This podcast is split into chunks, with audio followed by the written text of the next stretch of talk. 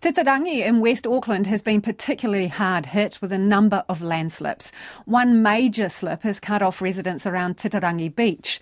Alistair Grace woke up to see a chunk of his land strewn across the road. Fire brigade woke me at 2:30 in the morning. We came out to find that it had all slipped away and it has blocked the Titirangi Beach Road completely. And there's further to go. I'm concerned about this very large tree where the roots have been undermined and it may topple over. I have contacted the civil defence and they're sending a geotech type engineer to have a swimming pool teetering on the edge merely 3 or 4 metres away. That may have some effect also, I do not know. And Lucy is another Titirangi resident who is also dealing with the aftermath of the big storm. We are incredibly lucky. Our home is safe and stable. That's held up really well. It's just access to and from our house, and then there's been quite a landslide there, and that has taken out our water and power. So we haven't had any water and power for a few days, but we're managing. Yeah, how are you managing?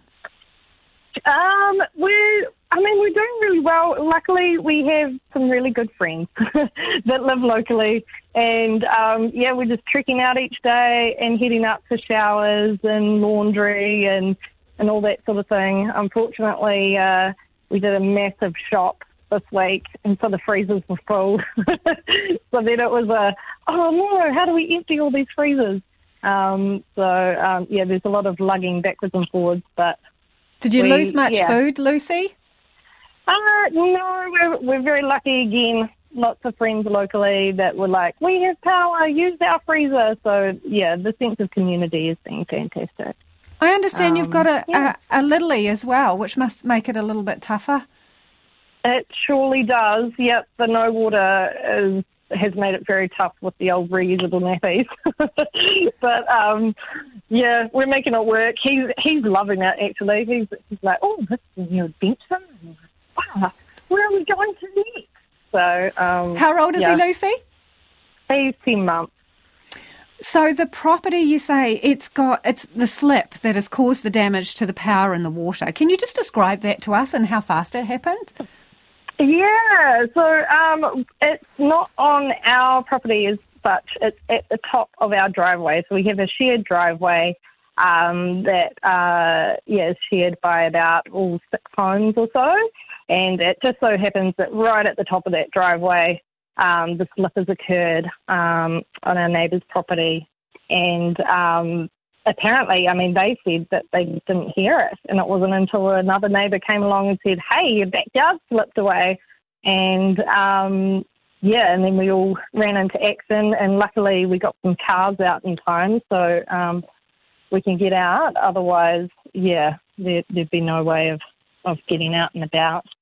We'll just be on foot. So, the slip, took the power pole with it and it's been dangling there and still dangling there.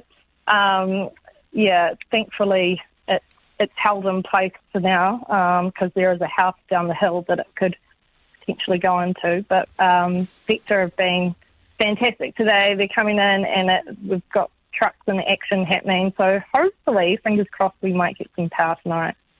Hey, has anyone come to assess whether you're safe to still stay there, or do you feel okay there? We all feel okay here. We have had,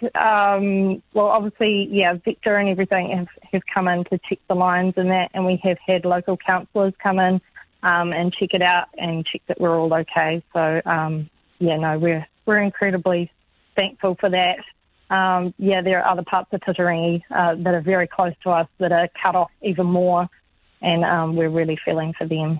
That's Titirangi resident Lucy there, day 3 with no water or power.